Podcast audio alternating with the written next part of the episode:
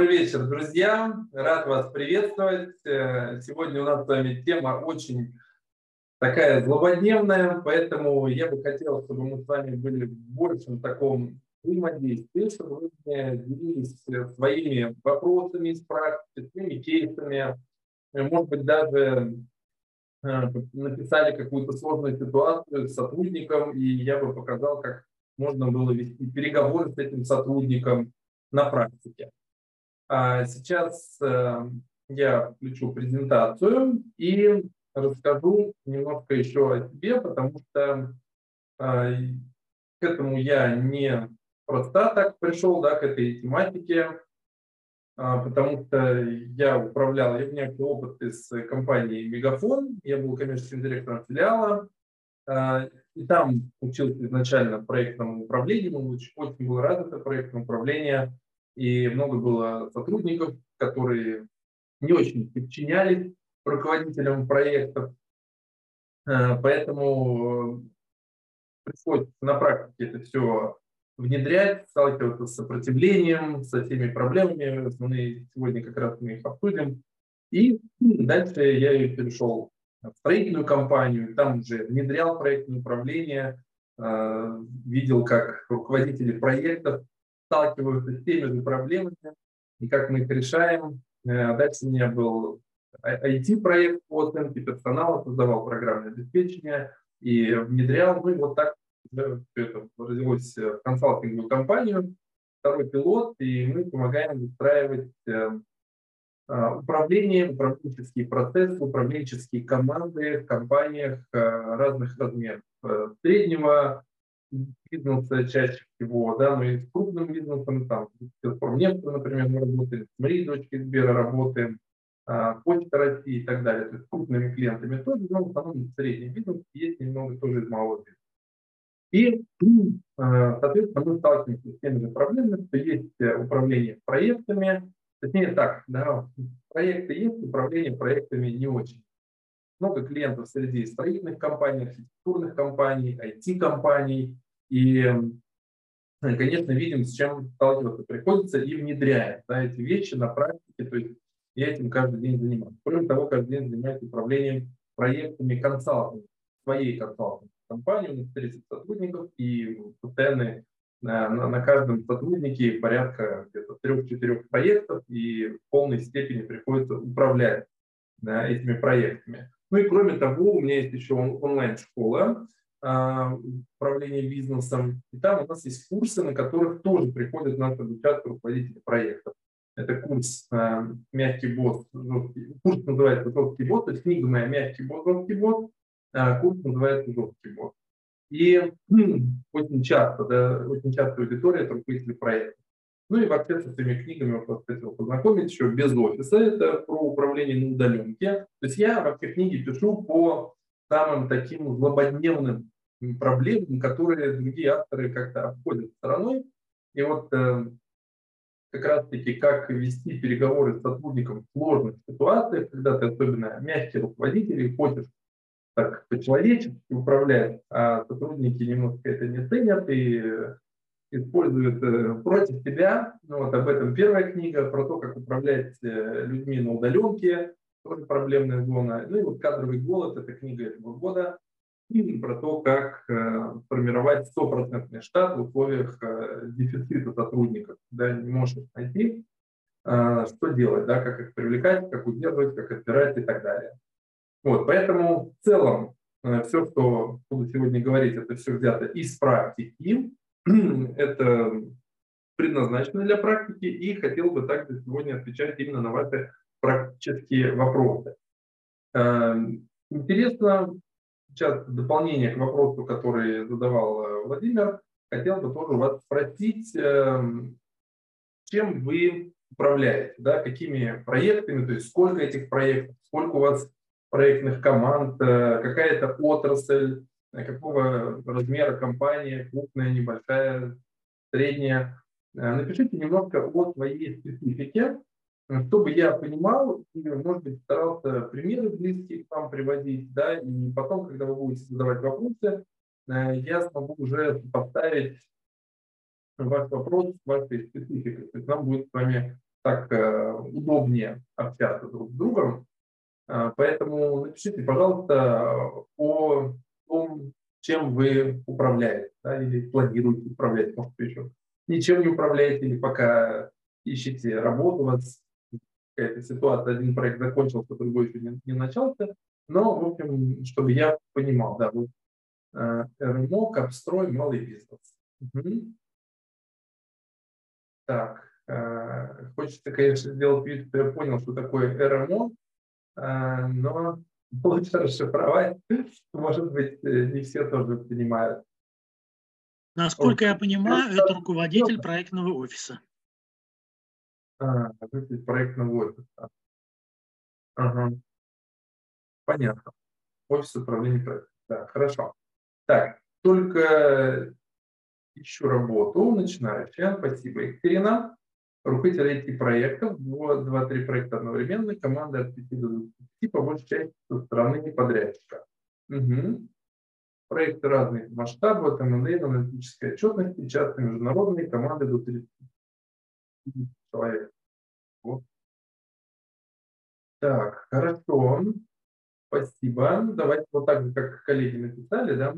Крупная международная компания, Project Management, проекты цифровизации, роботизации, автоматизации, команда 10 до 20 человек. Угу. Отлично.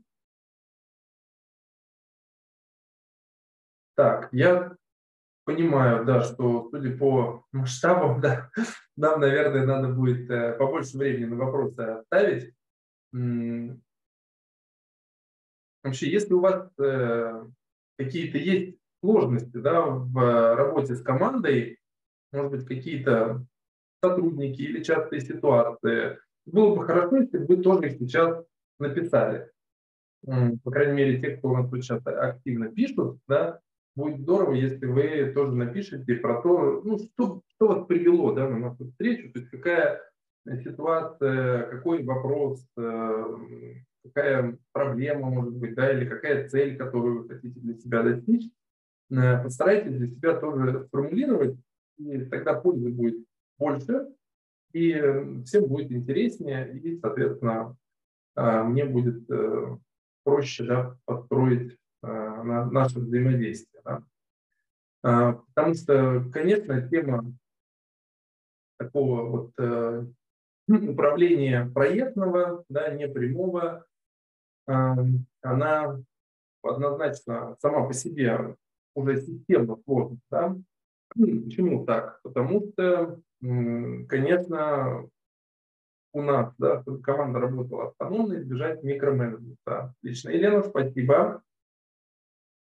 Вот, вот это самый лучший вариант. Если вы напишите о себе, напишите свой запрос, э, то есть так вы точно получите большая польза, да, вот хочется про нематериальную мотивацию, в материальную не очень верю. Угу, спасибо.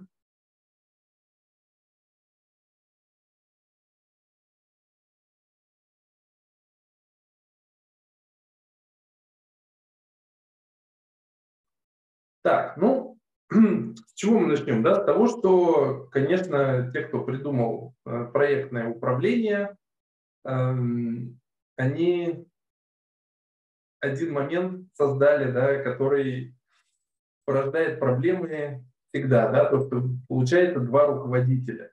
То есть есть э, основной руководитель, руководитель отдела, подразделения, филиала, да, и есть руководитель проекта. И этот руководитель проекта, он лицо, так скажем, временное, да, то есть проект пока есть, потом этого проекта не будет.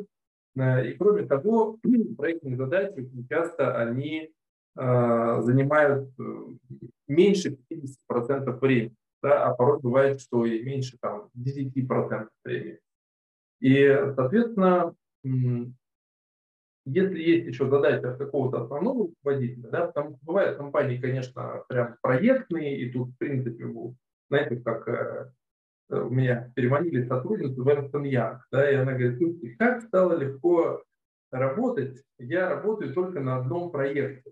То есть у меня получается там один руководитель, э, один набор задач, и в принципе я там приехала, и вот э, все очень удобно, да, не то, что у нас было, да, когда у тебя сразу несколько проектов, они там более короткие получаются, соответственно, более Э, сложные, пока там со всеми да, взаимодействуешь, э, наладишь, да.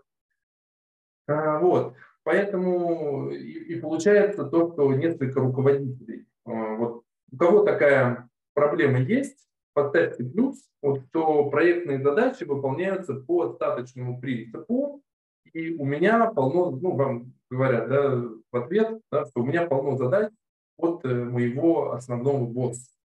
То есть я Э, хочу, а вот есть такая проблема, да?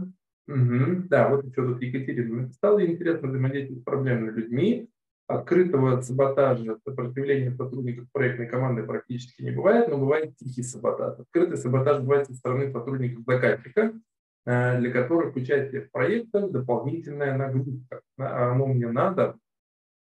Да, ну это вообще, конечно, а, сложная история, да. Скорее, иногда есть проблемы при наличии двух руководителей на постоянной основе. Угу. Хорошо. А, ну, давайте я вот дам такую, скажем, общую рекомендацию, да. А вы уже скажете, что вдруг у вас это уже работает, но не работает. Да? Скажете, у нас это уже есть, мы уже это делали, да толку-то нет. Да?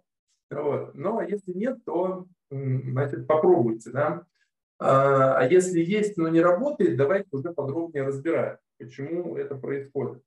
А, потому что важно ведь все-таки не, не только, что мы делаем, да, а важно, как мы делаем. Управление – это всегда ответ на вопрос «как?», «как я делаю?». И в том числе да, про нематериальную мотивацию. Ну, вот, здесь э, дело в том, что мне нужно все-таки занять роль руководителя. То есть если меня не воспринимают как руководителя, то я становлюсь кем? Я становлюсь уговорщиком. То есть я уговариваю э, участников проектной команды выполнить их задачи. Они нам искренне обещают, но потом говорят, слушай, ну вот что могу поделать? Да, правда, хотел, хотел, но вот меня так загрузил. Вот, поэтому э, первое, да, что нужно сделать, это, конечно, э, встать в роль руководителя. Для этого есть э, инструменты руководителей проекта. В принципе, мне вот эта вещь, она кажется абсолютно, так скажем, ну, естественной, да, а, но ну, вдохновить, да, вдохновить классная тема, конечно, вдохновить, вот, но по факту она превращается в уговорить, да, и она системно ненадежна. То есть это хорошо, а, вдохновение добавлять, да, как такой, знаете, как бы что ли, смазку в двигателе, да, то есть вот оно, чтобы он не, не, не жестко так работал, да, а вот э, мягко все шло. Вот э, это нужно. Вдохновение, нематериальная мотивация, да, и это прежде всего э, самое главное, нематериальная мотивация – это работа со смыслами для сотрудников. То есть мы должны все-таки продать им идею важности проекта, идею того, почему э, это сложно да, работать в проекте, какой эффект даст этот проект, почему выбрали именно этого сотрудника, э, кто заказчики проекта, какую проблему они хотят решить. То есть вот это, э, да, как, как, какая его роль в проекте там, на диаграмме Ганта, что если он, например, там, протянет сроки, то это удлинит в целом стоимость проекта, или там будет удорожание или риски проекта какие-то, да, то есть вот это основной момент, это работа со смыслом, чтобы э, сотрудник понимал э, примерно то, что понимает руководитель проекта. Да? А, вот, чем это отличается от ценности и мотивации? А, ну, мотивация – это вообще как бы широкое понятие и включает в себя материальную, нематериальную мотивацию. Вообще, как мотивация правильно говорить, что это внутренняя мотивация человека – а внешнее – это стимулирование со стороны э, руководителя. Да? Поэтому здесь мы больше говорим про все-таки стимулирование, то есть это я извне к нему да, э, применяю некий диалог, рассказывая ему про смысл. А ценность – это ну, то, чем руководствуется человек при принятии решений. Да? Например, для меня клиентоориентированность – это ценность. Да? Для меня качество, это ценность. А для него там ценность это, допустим, а, командная работа. Да, вот я в команде работаю. То есть вот эта ценность это немножко другое. Это то, что человек ставит в главу угла при принятии решений. А смыслы это то, это ответ на вопрос «зачем?». То есть зачем мне это делать? Зачем мне на это тратить время? Зачем мне сюда выкладываться? Да? Зачем мне это делать не для галочки? Зачем душу-то вложить? Да? И вот тогда, да, тогда я ему объясняю, зачем. А, то есть зачем это а, я рассказываю про причины появления проекта, про его ответственность, да, в чем его роль, и про последствия выполнения, про последствия невыполнения. Да, вот это вот работа со смыслами, это нематериальная мотивация. Ну нет, цель это выполнить проект вовремя. А вот зачем, зачем его выполнять вовремя? Цель понятна, вот дать э, проект требуемые сроки с требуемым качеством, да, соответствующие заданию. Вот это цель. Но человеку, может быть, эта цель совершенно неинтересна, непонятна, он не понимает, зачем вообще напрягаться. Это вам кому-то надо, и это не надо. Ну, вот. Поэтому когда как раз продажа цели идет через смысл. То есть я объясняю, кто такие заказчики, откуда они пришли, с чем они пришли, что они хотят решить, какую пользу это даст обществу, весь проект, да, какую пользу его работа даст, почему она так важна, почему нельзя ее сорвать. Да? Вот это вот про нематериальную мотивацию, это ключевое, что вы должны уметь делать. Да? Ну, помимо там индивидуального подхода, ну и вообще важно, конечно, да, это слышать сотрудников и участвовать в решении их проблем. Это тоже их очень мотивирует.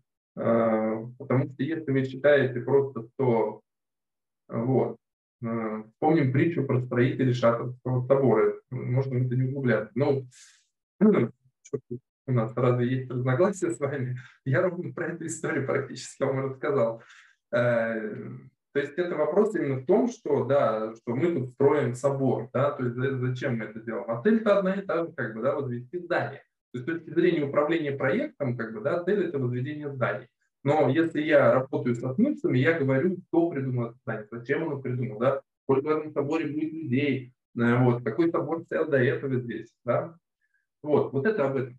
А, речь. И, конечно, руководители очень часто ленятся работать со смыслами. То есть они считают, что сотрудники этого, ну, как бы это им не нужно, это не важно, они, не знаю, они не заслужили этого, это не уровень, да. И пускай делают, что я им сказал. Вот просто вот ты сказал, вот и делай, да. Ты что делать, понятно? Вот. И все. Поэтому нематериальная мотивация, да, но все-таки важна еще и материальная. И не столько мотивация материальная, да, сколько все-таки ответственность материальная, я бы так сказал. Да? То есть у руководителя проекта должна быть э, власть. И эта власть, э, она дает вам рычаг определенный. И если вы рычага никакого не имеете, то вы будете жалобщиком и уговорщиком. Да? Вы будете уговаривать сначала сотрудников делать, потом выяснилось, что они ничего не делали, потом вы будете на них жаловаться. Да?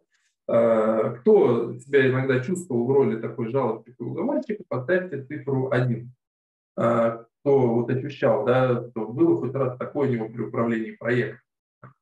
Э, соответственно, мне нужно да, сделать так, чтобы я оценивал сотрудников. То есть я постановщик задач, руководитель и оценщик. То есть я оцениваю, как они справились с задачами. Я даю им обратную связь, и потом через эту оценку они должны соответственно, а, как-то либо большие бонусы получить по итогам месяца, либо меньшие бонусы. Да, например, они работали на меня там 10% своего времени, и, соответственно, если они поработали хорошо, они получили там бонус, например, там плюс там 5% к доходу, например. Да? Если нет, минус 5%.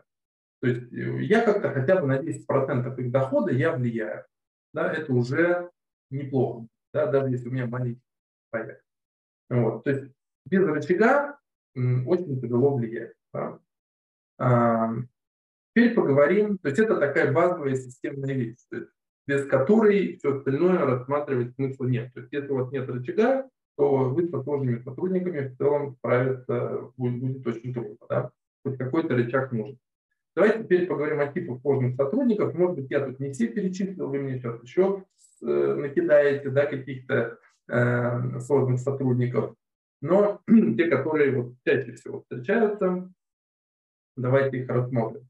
Итак, а, эксперт. Да, эксперт – это сотрудник, который считает, что он знает что-то лучше меня. То есть вот он крутой там айтишник, это техник, да, э, инженер и так далее. И эм, когда я говорю, как нужно что-то делать, он э, со мной вступает в сопротивление, да, он считает, что я не прав, и в экспертной области он знает лучше, он говорит, так дела не, не делаются, так, ну, нужно сначала сделать вот это, э, нужно все делать по порядку, надо было провести вот это, вот это, да, и вообще это решение здесь как там не сработает, да, не работает это. Мы уже это делаем, мы уже это пробуем. Да. А, кто с такими сотрудниками сталкивался, поставьте цифру 2. А, у кого такие встречались.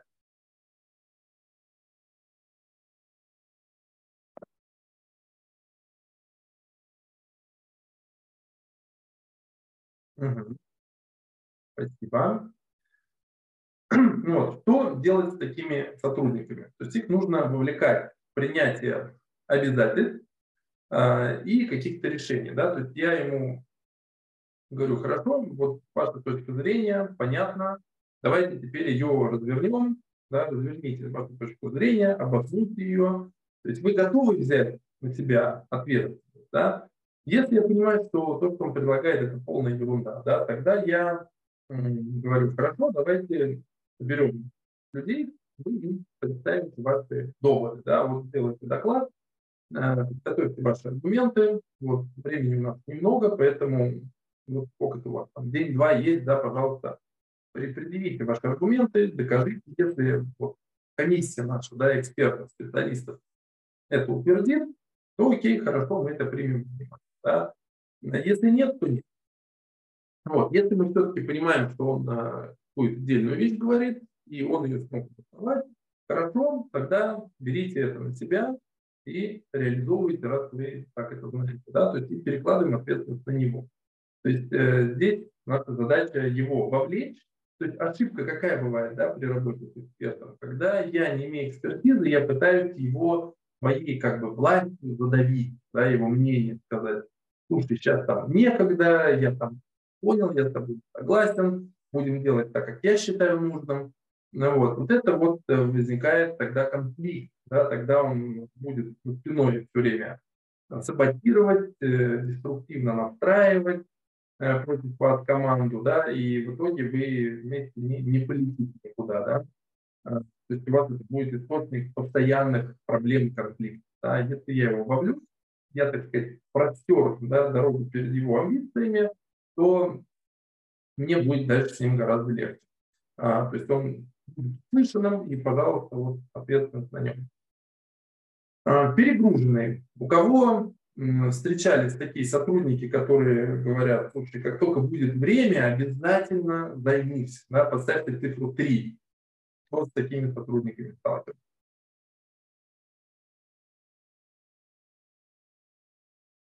Угу. Спасибо.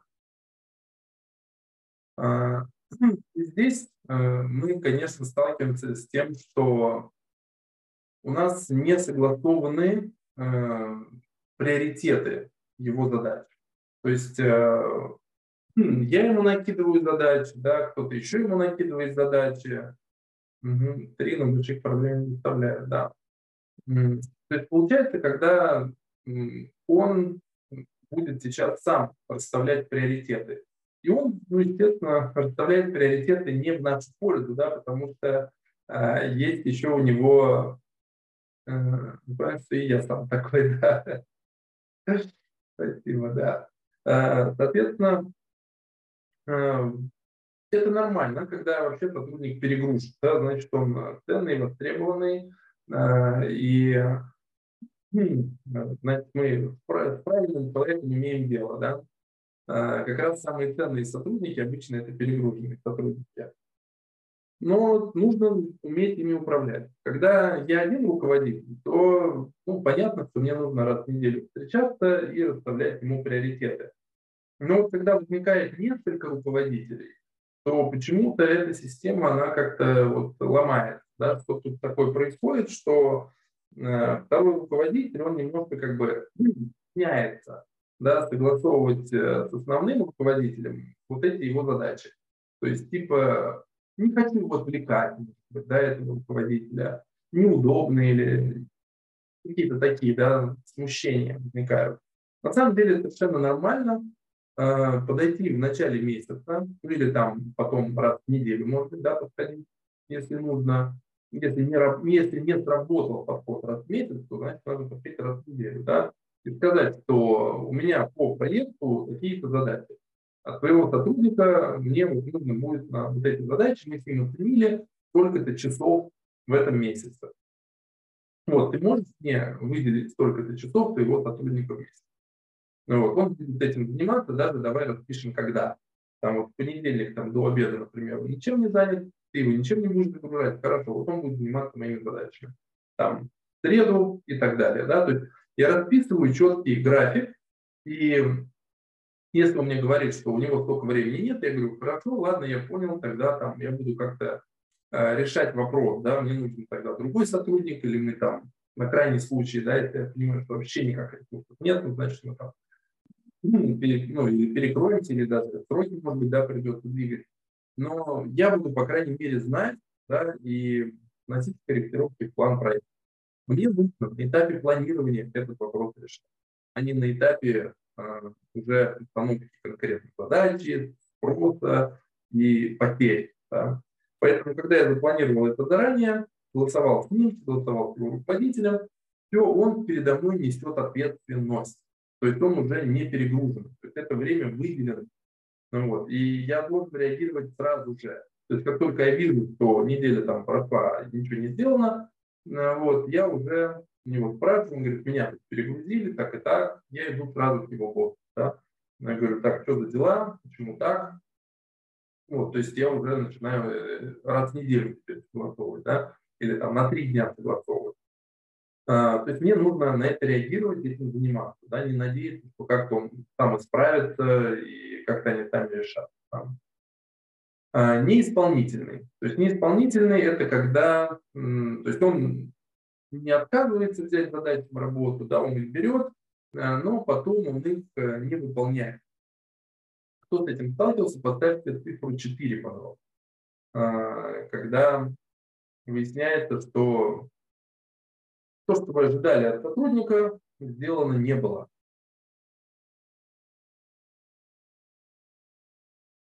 Угу.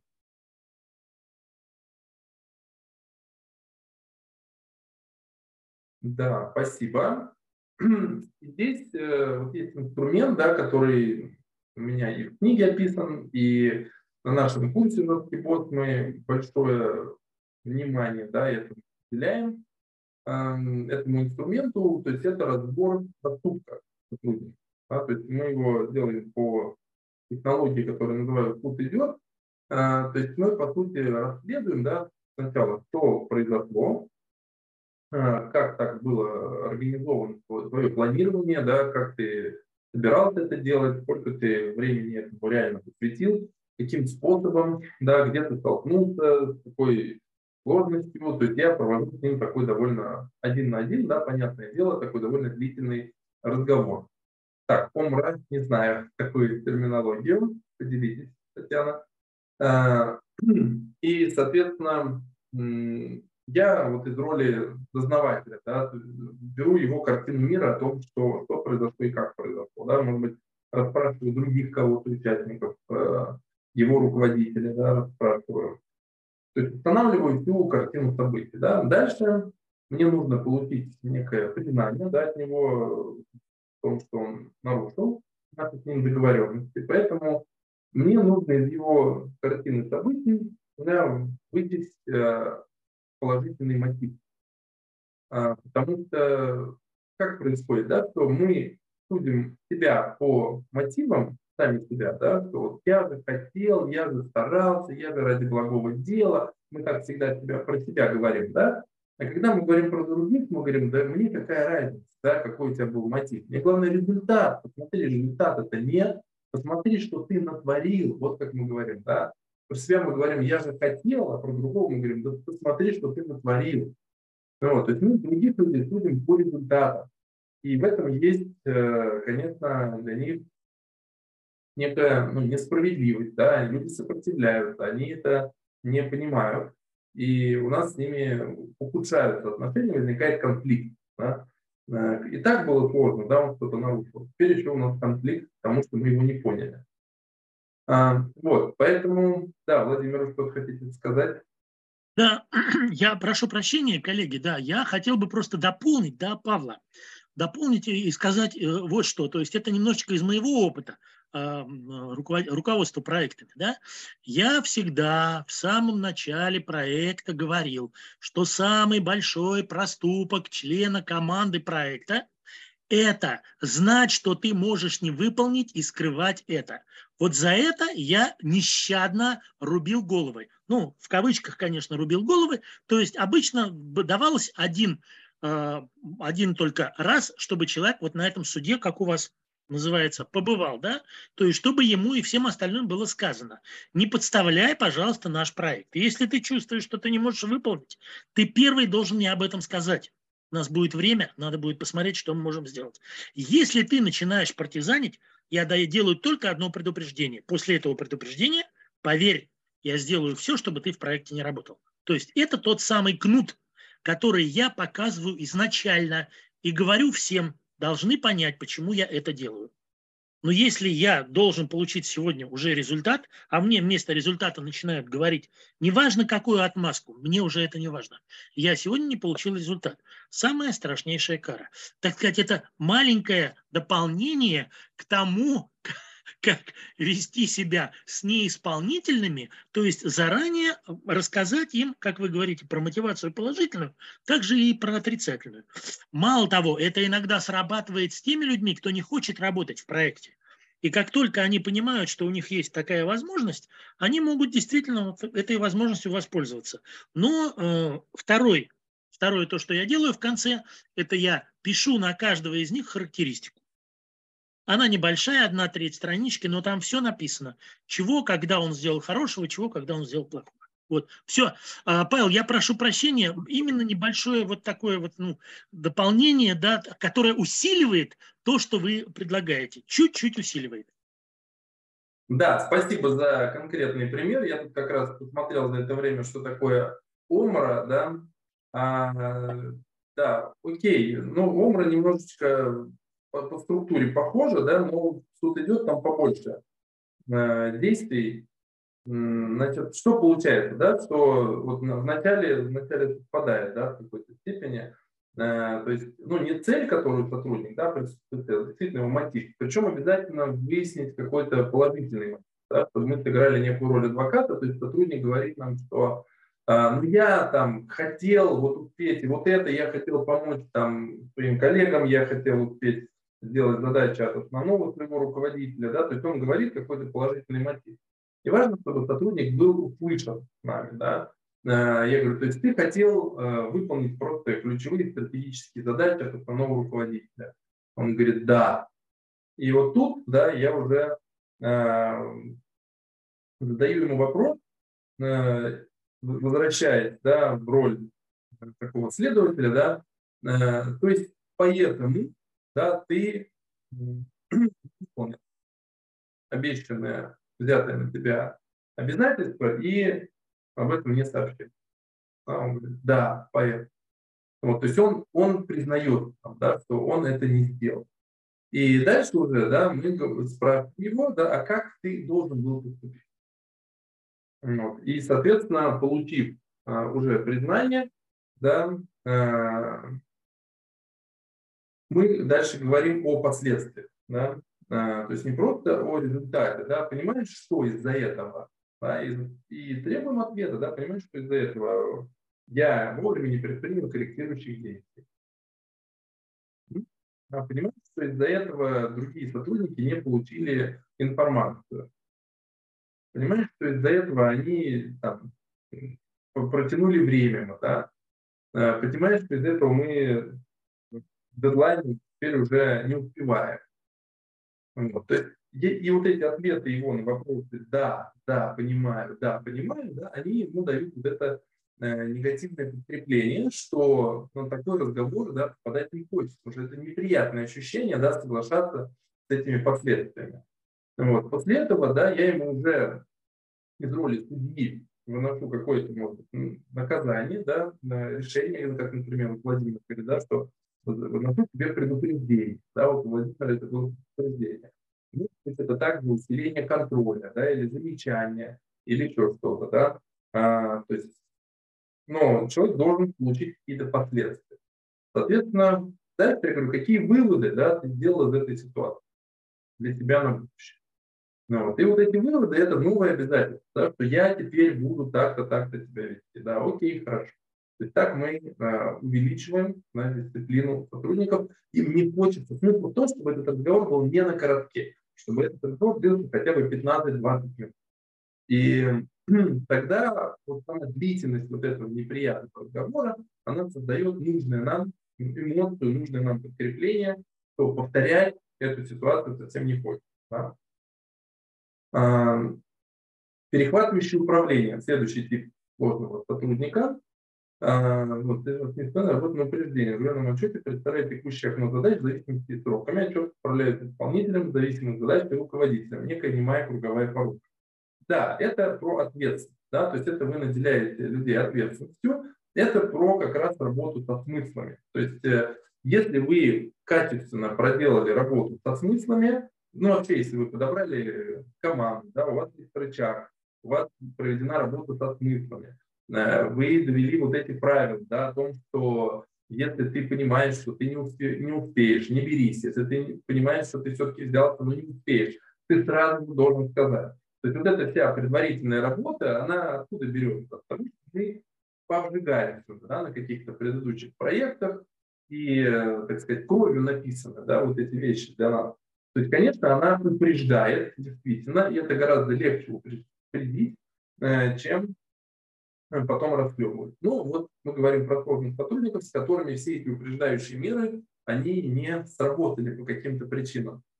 А, есть еще один непростой такой тип, перехватывающий управление. Да, это может быть человек, который сам был руководителем, или он вообще является руководителем, но у нас член проектной команды, он обучен менеджменту, он, может быть, сам управлял какими-то проектами, он взрослый, он там, не знаю, бывший предприниматель, то есть э, человек, который ну, без каких-то, знаете, там границ, то есть он э, смело вам может дать совет какой-то, да, вас оценить может, э, там сказать, да неправильно вы вообще управляете проектом, надо по-другому это все делать, да. Кто с таким сталкивался, так какую мы цифру еще не ставили, да, поставьте цифру 5.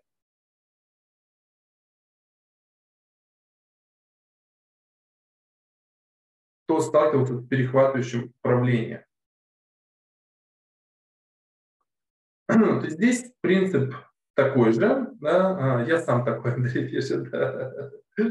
Э, да, да, я понимаю, да, что э, вы все обучены э, и хорошо владеете технологиями, и если вам попадется какой-то друг, да, вы окажетесь в проекте, человека, который только начинает управлять проектом, естественно, вы будете ему давать советы и так далее. Да? Вот. Ну, поэтому тут, конечно, э, принцип похожий, как экспертом, э, но только эксперт это в области технической, да, там не всегда можно ему позволить взять на себя инициативу, потому что это может быть дорого или неразумно, да, и так далее, устаревший может быть. Вот. Здесь, когда что-то в управлении предлагает, Э, там, давайте по-другому там, задачи, давайте по-другому там, формулировать, контролировать и так далее, да, мы можем всегда дать человеку возможность э, некого теста, да, сказать, хорошо, давай вот этот принцип, вы будете идти так, как ты предлагаешь. Да, да, давай попробуем. Окей, я, я не против. Если это окажется лучше, мы эту практику тогда э, внедрим. Да. И, то есть, открываю да, дверь перед амбициями, пробую, на каком-то безопасном участке, и вдруг он действительно, почему бы мне не воспользоваться да, его, допустим, я управляю проектом, а Андрей меня будет, э, так скажем, да, э, учить. Да, я скажу, ну что, Андрей, давайте попробуем так, как вы считаете нужно. Да, вот. Или, допустим, я говорю, вот надо суд идет, а Татьяна говорит, а я владею техникой ОМРА. Давайте попробуем эту технику, попробуем разные техники, да.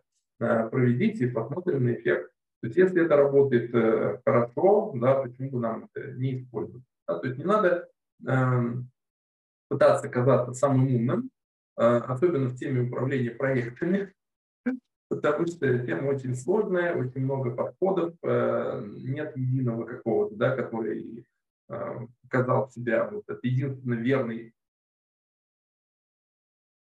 то только так вот нужно управлять проектом, а не иначе, да, то есть может быть очень много подходов, поэтому послушать их, посмотреть на практике, почему бы и нет.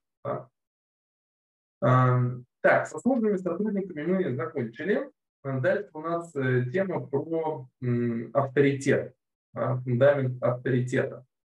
А, если есть еще какие-то, ну давайте пойдем по теме фундамент авторитета, и дальше я уже отвечу на ваши вопросы, касающиеся сложных сотрудников. Тут еще был интересный вопрос про сотрудников заказчика. А, это то, с чем мы постоянно сталкиваемся да, в консалтинге с сотрудниками заказчика. Так. Ну вот принципы, да, принципы авторитета. То есть все-таки у нас должна быть компетентность в управлении, а не специфика. То есть э, есть специалисты, а, архитекторы, строители, айтишники и так далее, и они отвечают за технические решения, так скажем, да, за специфику. И если я выходит из этой же профессии, да, то я начинаю, конечно, лезть со своей там компетентностью, что, а я знаю, что он правильно делает вот так, да, и тут возникает э, такой момент, да, что, во-первых, я могу быть неправ, во-вторых, ответственность переходит на меня, э, ну и, соответственно, возникает демотивация еще и этих участников проекта, да, что их не услышали, не послушали. Поэтому очень важно, да, если вы являетесь э, специалистом в чем-то, все-таки выйдя в роль руководителя проекта, вы завоюете больше авторитета, когда вы концентрируетесь именно на управлении. Это же позволит вам завоевать авторитет среди людей, которые а, действительно являются экспертами в том, что вы вообще никакой. Да?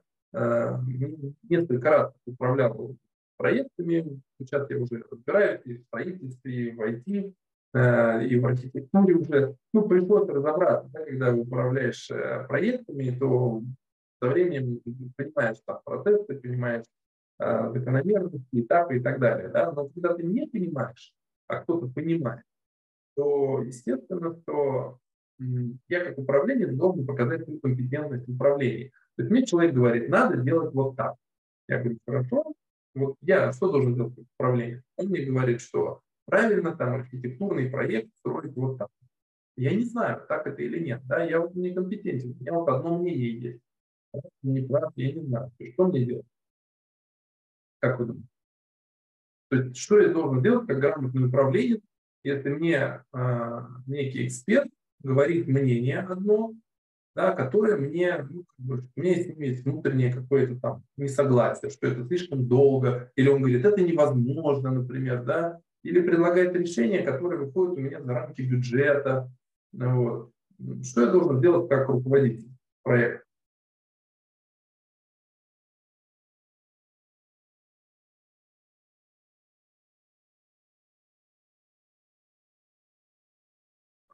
Да, обсудить с группой, да, причем с группой какой, да, с группой людей, которые в этом являются экспертами.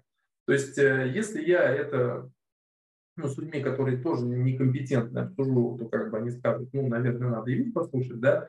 А, поэтому мне нужны люди, которые могут быть сторонние для моей организации, а, но я должен их найти. Это покажет мою компетентность как руководителя, да, что я нашел еще Э, консультантов, нашел возможность получить от них какие-то рекомендации, взгляды, да, и когда я послушал нескольких, вот, пожалуйста, я тогда повел себя как компетентный управленец. То есть я разобрался, я разобрался, я должен разобраться в итоге.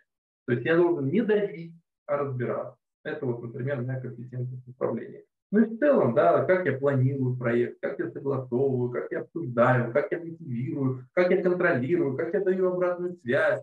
То есть вот в этом, да, как я строю взаимоотношения, в этом должна проявляться моя компетентность. И через это я должен завоевывать авторитет. То есть не пытаться с ними спорить да, в предметной области, да, а именно показывать, что я владею инструментами управления и грамотно их применяю. Да, и веду себя как профессиональный руководитель.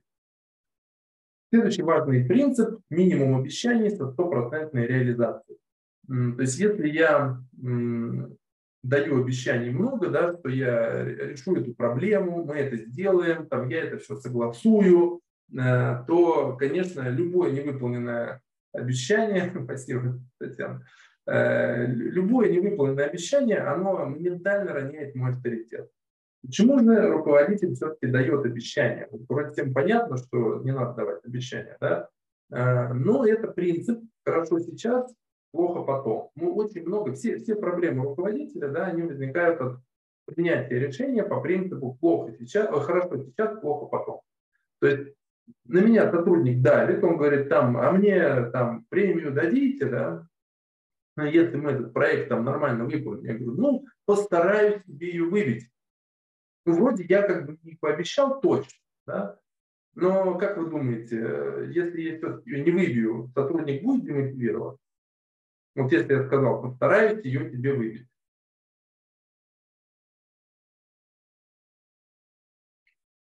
Да, в IBM решение принят эксперт по данному вопросу, поэтому до начала проекта это принят Да.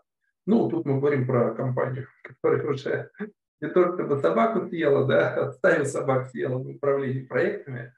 Вот, поэтому я говорю, да, про ситуации, когда этого нет еще, да. Вот, поэтому, если я сказал, что я постараюсь там, выбить, постараюсь решить, постараюсь, постараюсь, постараюсь, вот, в устах сотрудника, в его голове, да, у него возникает ожидание, что я это сделаю. И, соответственно, если э, я не сделал, все, мой авторитет упал.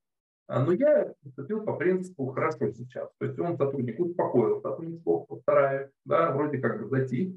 Вот, а потом наступает плохо. А потом он убежается, демотивируется, авторитет мой падает. Поэтому если при, приходится давать обещания, вот выбивают вот это обещание, да, повысить зарплату, выплатить премию, дать ресурсы, нанять еще людей, да, то обязательно давайте их с.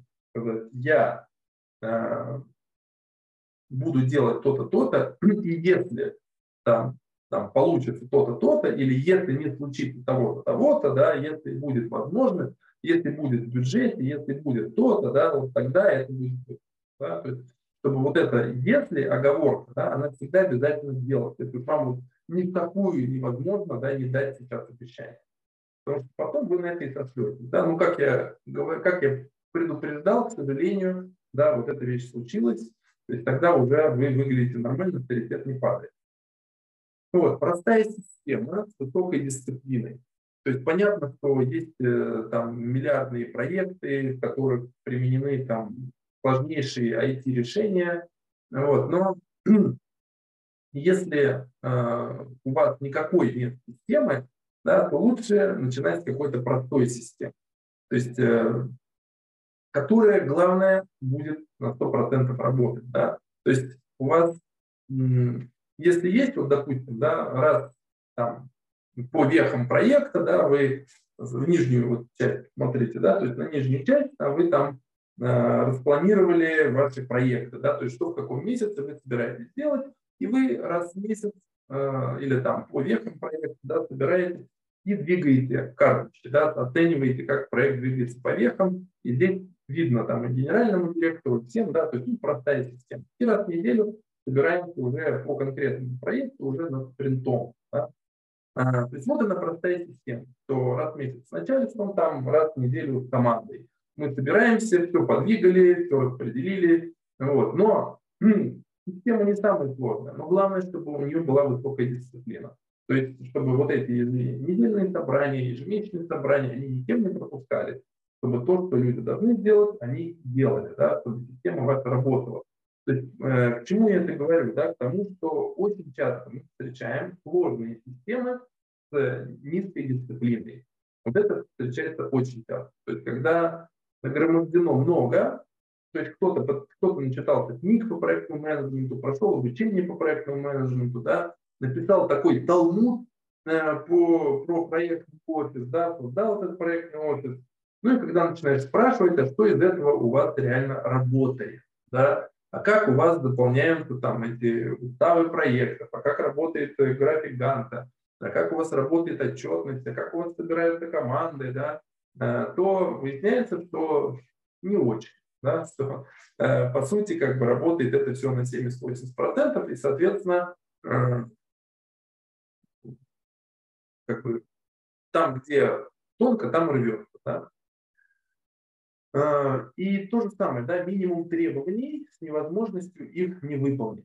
То есть э, я не должен многого требовать от участников проекта. Да, как минимум, да, вот мы требуем, чтобы они брали на себя пассивные обязательства, чтобы они вовремя предупреждали, если они не могут их выполнить. Да, то, о чем Владимир как раз акцентировал внимание. Все, пожалуйста, но если ты не выполняешь это, ты не в проектной команде. То есть, э, если ты не держишь свой слово, то всего два требования достаточно, да, но чтобы не было возможности их не выполнить. Чем создавать там кодекс, да, там участника проектной группы, но никаких последствий за нарушение фактически нет. Это гораздо хуже. Да. Ну и заключительное, да, это демократура. То есть это тоже то, что поддерживает ваш авторитет, это демократия при принятии решений, авторитаризм при их внедрении. То есть, когда вы принимаете решение, как двигаться по проекту, э, на какие веки его делить, да, какой там бюджет нужен, как задачи делить, э, как отчетность лучше, как команды лучше собираться, да, э, какая мотивация должна быть. То есть вот здесь обязательно нужно сотрудникам прислушиваться. То есть не надо их продавливать, потому что если вы им будете навязывать, они потом скажут, да ерунда, это все, это не работает, надо по-другому, и вам придется их слушать потом. Да? То есть нельзя авторитарно принимать решения. То есть нужно послушать людей, услышать их, учесть мнение, насколько получается. Да? Но потом, когда решение принято, уже измените все ваши советы по поводу того, что а давайте там по-другому, да, давайте эти отчеты уже писать не будем. Нет, уж измените. Мы договорились, как мы собираемся, как вы отчитываетесь, какие у нас собрания, где и когда. Да? Все, надо теперь этому следовать. То есть уже теперь авторитаризм при внедрении.